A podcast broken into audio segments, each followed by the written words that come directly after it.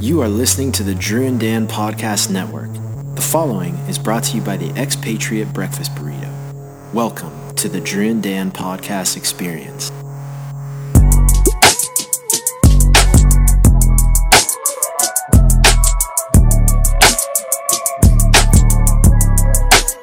Hey, everybody out there in podcast land. Hello, hello, hello. It's the Drew and Dan Show, NBA Finals Edition. It is just, it's Sunday right before game two, Dan, and I am Mm-hmm. not doing well. Yeah, I, uh, the night after the last game, our group chat, I was talking with Matt Ehlers last night. We were both like, after the game ends, we don't want to text Drew right away. But I, I texted, I texted something and you did not respond to any text till like noon the next day. And it was with a flurry of like eight paragraph long texts about why Steve Kerr screwed over the Warriors. And so we were worried about you for a little bit. Uh, I went dark. I went dark the night of game one because I just, I, ha- I couldn't handle it. I emotionally, I collapsed like the Warriors in the fourth quarter. I had an emotional collapse, Mhm. Dan. It was, I, I, uh, I, I was kind of hoodwinked by how easily the Warriors tap danced on Dallas. Um, and Yeah. you know, the Memphis game had a couple games that could have gone either way, but they handled Memphis pretty well. Denver MVP, no problem. I mean, so they just kind of coasted and I, Boston struggled. I didn't think Miami was that good. So my my pick, my initial pick in a number of group chats because I'm in a lot of group chats because I got a lot of friends. In a number of group chats, I, I consistently said Warriors in five. Warriors in five, Warriors in five. I just wasn't worried Uh-huh. about Boston. And then Right. game one happened, and I just emotionally crumbled and just turned off my phone for the night. Yeah. Yeah, I gotta say, I uh my dad was over helping us install a few things, and we were talking about the game because he watched it all too. And my dad's I learned to be a Lakers fan from my dad. So I was like, Hey, so are you rooting for Golden State? He's like, No, I actually really like the Celtics team. So we were talking about why, and it's not that because we both love Steph Curry is just an awesome dude. We love Steph, but it's I think we talked about this on the pod before. It's fun to see new blood kind of rise up. And this Celtics team, they if you think about all the big free agent signings they've had over the last sure. what five years, Mhm. all those guys are gone. Horford's technically like a big one. So they are winning just based solely on their draft picks. Who Tatum was their highest draft pick at three, but like Jaylen Brown was what, seven or eight? Marcus Smart was seven or eight. And then they kind of just picked the right dudes. Guys like shout out to West Linn's own Payton Pritchard, who's got the best plus minus in the whole final so far. Yeah. It's uh but so I, yeah, it's also really hard to root against Horford because he's just this old man who is just stroking threes and you know he can play defense at the rim. He's you know you got uh, Time Lord, the center. Boston's just really athletic, long five, who's just yeah, like he's playing on one knee. Like if you listen to the Bill Simmons pod, which I had to stop listening to, but if you listen to it, it's like the the dude it sounded like he was like on one knee, right? Like completely Mhm. broken. Like is he even to go? And he just not only is he to go, he's to just be complete dominant, game changing force defensively, and then be available for the occasional lob jam, like back breaking move. So. I mean, it's hard to root against these guys. I, I thought I would be able to hate Marcus Smart because you know he dove into Steph and took out his knee and yada yada yada. And he kind right, of right. he's got a little Dillon Brooks in him, out of control, uh, can hurt a guy. But I mean, he just plays so hard. I mean, he's kind of crazy, a little bit of a head case, but I mean, he plays really, really hard. I guess Dillon But it's- too, but Yeah, it's hard to hate a dude who plays as hard as Marcus Smart. He is reckless sometimes, but a guy who's like, I know my main thing's defense. I know my main thing is just diving after loose balls. Like, yeah. I don't know.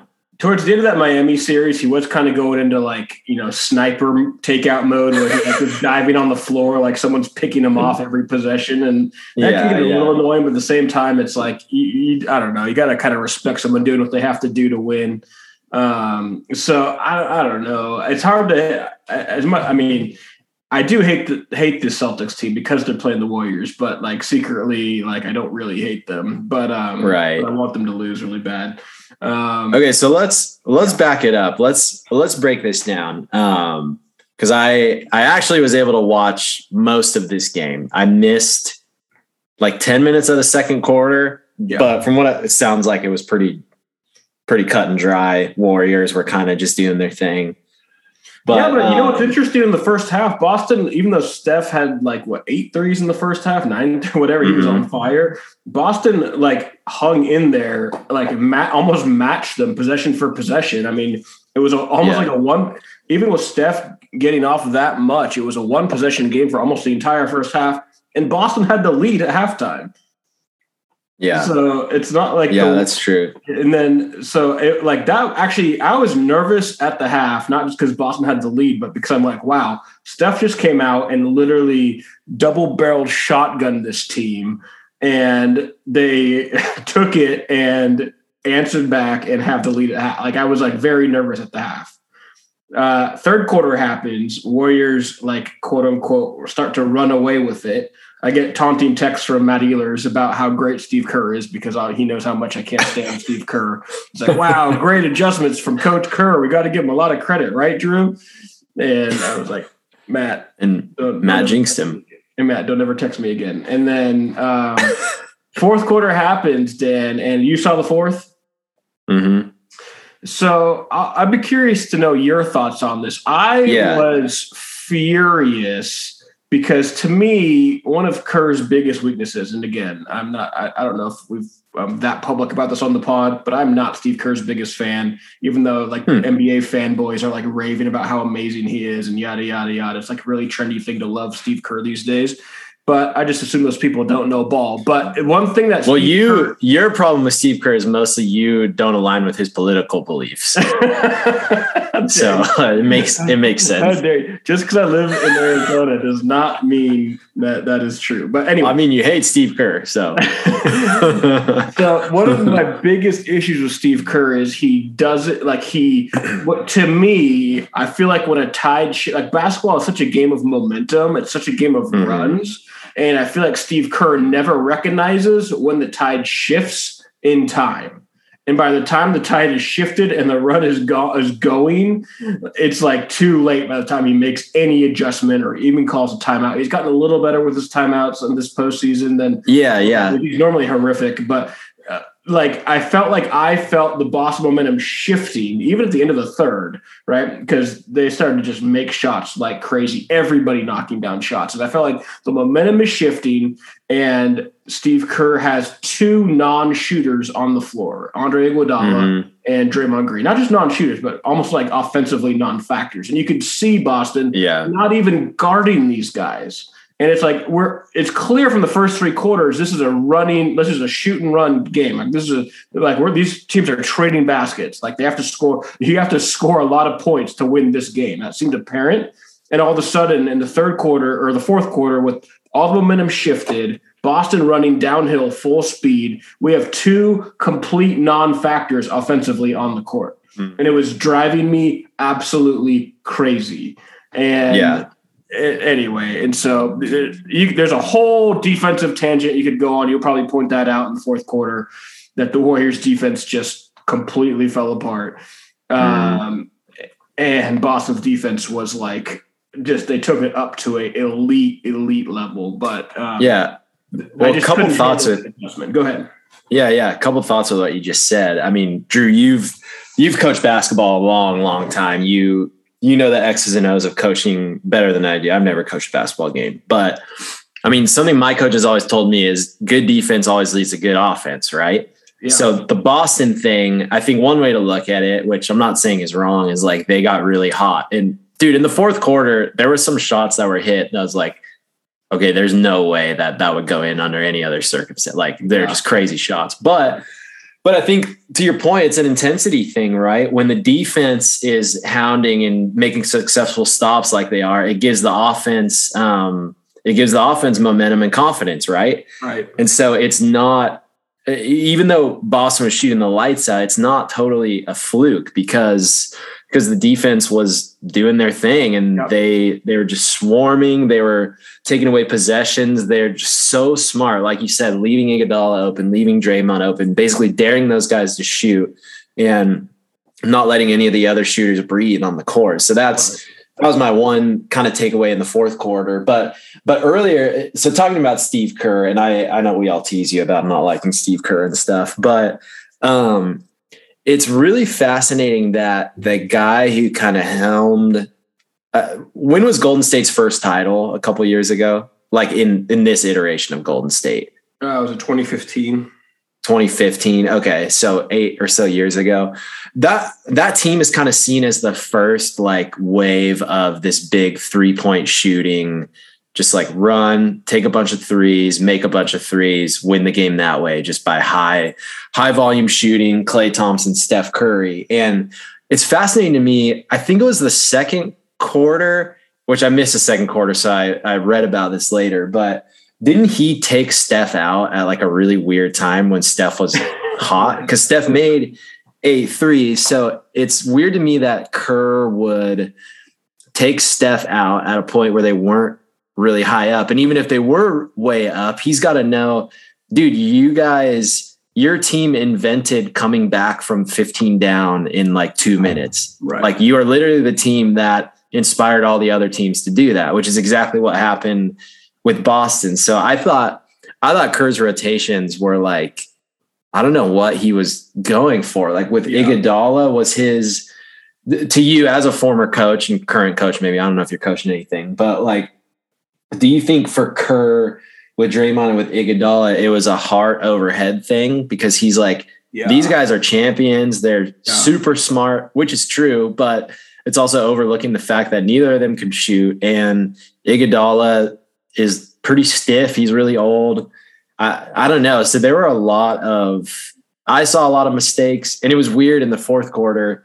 Um, I was I was watching the game at a place, and when the fourth quarter started, we our conversation kind of shifted. Like we were watching the game in the background, kind of not. It's like, all right, Golden State's running away with it. So I got up to get another drink, and while I was waiting in line, I was kind of watching. And when I got up, Boston was down 15, and when I sat back down, they were down three. It's like, yeah. what the heck? And then in the span of time, when our attention shifted from the conversation to the TV, they were up by three. It was like right. Yeah. insane. Yeah there was a moment where the Warriors were down like five or seven in the fourth, where it was like, okay, it's the Warriors. They're not out of it. And Draymond, like, made a horrendous turnover, like forcing a forcing something that just wasn't there. That and Boston came down and like hit a three because they hit a lot of threes, and then he came back and on the very next possession he like came down and launched a three pointer. Like Dude, back and, and let it missed. fly. He he missed, and Boston came down and scored again. And it was like in the, there was like five minutes left in the game, and after that, those two possessions, which both led to baskets and were both essentially turnovers, even though one was a missed three with Draymond, that's a turnover, right? They both led to baskets, and I was like, that's five, like that's game. We just lost. Like we can't, like they just put the nail yeah. in our coffin, and they came down and hit like five more threes after that. It was just he Dray, let's just call it what it is. Draymond played the one of the worst games I've ever seen him play. Jordan Poole played one of the worst games I've ever seen him play. Yeah, Poole Klay, was like a non-factor. Yeah, Klay Thompson was like okay, but defensively, Jaylen Brown went by him like he was standing still a handful of times. Mm. I mean, uh, shout out to Jaylen Brown, Cal Golden Bear, but it was just like a really like t- I mean it just wasn't bad. No one really played good. And then people say Wiggins played good. I guess Wiggins has been good defensively, but Wiggins is doing this thing that drives me crazy as well, where he's not the guy to shoot. The, like when, to me, when Steph Curry and Klay Thompson are on the floor, like no one else should shoot threes, right? Yeah. Even Andrew Wiggins should. Andrew Wiggins is a thirty something percent three point shoot. Like he shouldn't shoot if those other two guys are on the floor, but he's made just enough shots to like keep hoisting them. So he'll like mm-hmm. you know he'll get the ball in the corner and let it fly. That's what Boston wants. They want not like not Steph, not Klay shooting threes. Like anyone yeah. else, go for it, right? And so he needs to recognize. And um, our friend Brandon sent me a tweet that someone put out there. It's um, not an original thought, but it said talking about Boston's defense, elite defense uh, is not just about getting stops, but it's about you know getting the ball in the hands of the players you want to have the ball, right? Like, um, you know what? It's about if you see guys who shouldn't take the shot taking the shot, that's a result of elite defense, right? Yeah. That's exactly the shot that Boston wanted the Warriors to take. And that kept happening over and over again. And to me, that's just coaching. You're getting out coached at that point. It's like you shouldn't settle for Draymond or Wiggins or Iguodala shooting shot. You know what I mean? It's like they're not those mm-hmm. guys. Um, so we got to somehow overcome this. We got to start running some screens. So whatever it is, we got to start getting your the right guys open to get looks at the basket. And yeah, it's almost like oh, go ahead, finish. No, no go ahead. It's almost like Boston. What's their their coach's name is Udoka, right? Yeah, Ime. Yeah, um, he's awesome. But uh, first, first year, he's in the finals, and he just put a clinic on the Warriors. Yeah, it's almost like they know that Steve Kerr's big weakness is like he just plays with his heart, right? So with Steph, Steph has this hot first half. It's almost like you know that Kerr is going to think, I need to rest Curry so we can save him for later, you know? Yeah, right. And it's almost like Boston anticipated Curry's barrage of threes yeah. and they kind of just like let it happen, yeah. you know? Um, where now where the other coaches, which I know Miami's kind of overlooked, but Spoelstra's a guy, he'll, if Jimmy Butler's hot, he'll keep him in 42 minutes, 44 minutes, whatever.